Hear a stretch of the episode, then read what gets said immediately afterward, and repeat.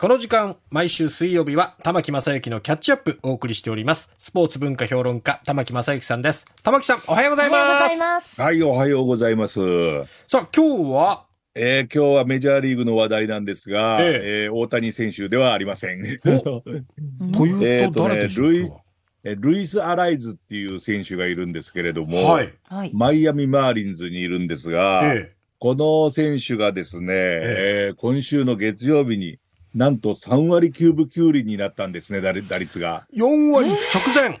そうなんですうーん。ほんで、これでちょっとアメリカはね、結構メジャーファンは騒いでるんですけれども、ええうんえーさて4割できるか、いけるかどうかなんですけどね。はあ。4割バッターっていうのがね、1941年以来出てない、いないんですよ。でも、いるんですね。1941年にね、テッド・ウィリアムスという、この方はベーブ・ルースを超えるというぐらい言われていた大打者なんですけれどはも、あの、戦争のために3年間ぐらいブランクがあるんですよね。ああ、なるほど。そそれにもかかわらず、んあの、もう、あの、4割打ったっていう人で。このテッド・ウィリアムス、まあ、ボストン・レッドソックスの選手なんですけれども、はい。この人が最後の2試合、ダブルヘッダーを残して、え3割9分9厘5毛だったんですえ。うよ。わああとちょっとってとこまで来てるわけです4割ね。で、それで監督が、これ、あの、四捨五入すると4割なんですよね。ああ、うんそうか。でですが、もう、う久しぶりの4割バッターだから、監督が試合を休めって言ったんですよ。え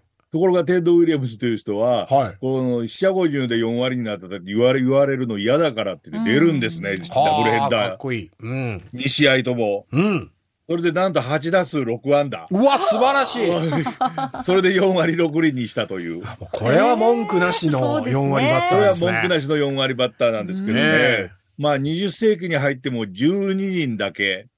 で、おまけにそその中で2回やった人がいるもんで、14回4割バッターいるんですが、は1941年ですからね。あ。80年？前ぐらいになるんであ前か。りますね。はあ。あこれはすごいけど、日本のプロ野球ではいないんですよね。そうですよねね。ええあのランディ・バースという阪神タイガースにいた選手が、ええ。あの3割8分9厘というのを残してるんですけど、これが一番高かった。そうか。ーイチロー選手、でもあの、あアメリカに行く前、3割8分7厘なんですよね。うわそうですよねで。今、あのセリーグで DNA の宮崎選手が、3割8分7厘に打ってるんですけれども、ええあまり騒がれないのは、ええ。この方が34歳という年齢。ほう。これね、20代の人がもう圧倒的に多いんですよ、4割。アアメリカ大リーグでも。年齢も関係してくるものなんですか、それから、おまけにあの、左バッターが圧倒的に多いんですね。あ宮崎選手、右バッターなんですねあ、。そうか。だから今に落ちるだろうというふうにして、心の底では多くの人が思ってるのかもしれないですね。はい。なんせね、4割打とうと思えば、え例えばノーヒットに終わる試合が2試合続いたとするとえ。、え次に4打数3安打の試合を3試合続けなきゃいけないんですよね。え。毎回猛打賞。よまあ、3安打ですよ、3安打。ごいですね。猛打賞以上。猛ええ打賞ですね。猛打賞。はい。要するに複数安打以上ですうんね。うんうんそれですからね、あの、3打数1安打では打率下がっちゃうんですよ。そうか、3割3分3厘ですよね。ですからね、1941年にうんもう一つお、あのメジャーでは大記録が生まれてまして、これええはあの、ジョー・ディマジオというヤンキースの選手なんですけど、あの、はいはい。マリリン・モンローと結婚した旦那さんですね。この方がね、56試合連続安打という、今も破られていない、すごい。16試合。すごい試合、すごい連続安打ですね。うん日本の記録は、広島カープの立川高橋義彦さんが33試合ですからね。あ相当違います。この56試合連続安打の最中のあ。うん。56試合の中の打率が4割8厘なんですよね。はあ。で、ですから、あの、全試合ヒットを打って、うん。やっと4割に届くかどうかっていう。わあいかに難しいことなのか。ねえ。そうですね。ですからね、まあ、なんと言いますかね、1試合4ホーマーとかね、ええ。まあ、偶然に出るとは言わ言わないけれども、うん。それぐらいの記録よりももっと難しいのが打率4割。おまけにさ下がっちゃうっていうのがひどいですよね、これなんか。そうですね。ホームラン、打点は増えることはあっても減ることないですもんね。うん。そうなんですね。これ残念なんですけど、これえでえ、もう一つ、これ、あの、4割のことを考えるときに、はい。今、大リーグの記録言いましたけれども、はい。その20世紀に1901年から1941年の間えに、その14回4割打者出てるんですがえ。、えはい。リーグの平均打率がだいたい2割8分から3割あった時代なんですよ。え。えらい高いアベレージですね。高いんです。高いんです。でテッド・ウィリアムズの時には、それほど高くはなかったんですけど、2割7分ぐらいあったんですね。あーこれ今に、日本のプロ野球なんかでもだいたい2割5分ぐらいですよね。今は投高打低なんて言葉があるぐらちょっい。と出るぐらいね。まあ、うん一時期打高投低の時代もあったんですけれどもね。